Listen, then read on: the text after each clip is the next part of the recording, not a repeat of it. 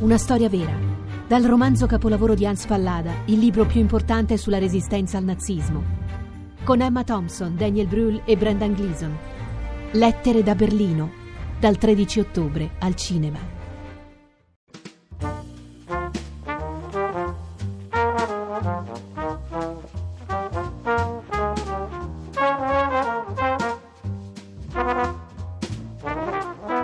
Alla tavola rotonda le istituzioni di carattere nazionale che traggono linfa dalla fiorentinità eh, c'è anche Rosa Cuda. Rosa Cuda dirige la Middlebury College, cioè sarebbe una delle università americane presenti a Firenze, però è qui grazie anche a una loro scelta molto importante, quella di offrire dei corsi solo in lingua italiana. Come mai? E l'idea dell'impegno linguistico, quello che noi chiamiamo Language Pledge, è nato tanti anni fa e Middlebury lo impone a tutti i suoi programmi di lingua.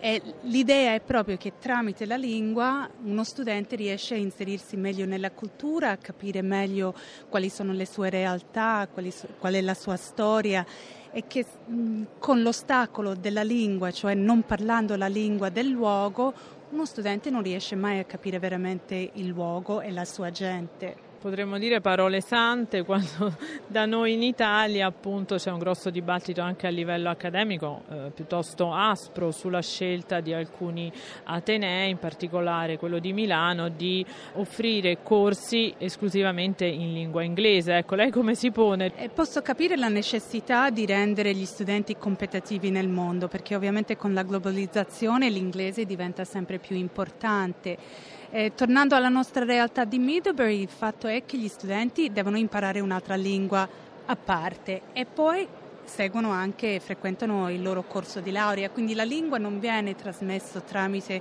il corso di laurea, però è una cosa che viene quasi imposto di imparare una nuova lingua, così poi riescono a, a collegare le due cose in un secondo momento, non storpiare la propria storia, la propria storia linguistica, però unire tutti e due in momenti diversi.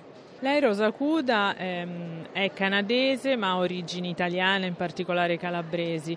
Quali sono le difficoltà degli studenti eh, di oggi, americani, che vengono qui in Italia appunto per apprendere la nostra lingua e sono, di, sono le stesse difficoltà che può aver avuto lei eh, negli anni passati? Come è cambiato? La realtà penso sia cambiata molto perché quando sono venuta io ancora questa diffusione enorme di studenti stranieri che studiavano non era la realtà. Oggigiorno vengono studenti che non, non, conoscono la lingua, io invece conoscevo già la lingua, quindi questo ha facilitato molto.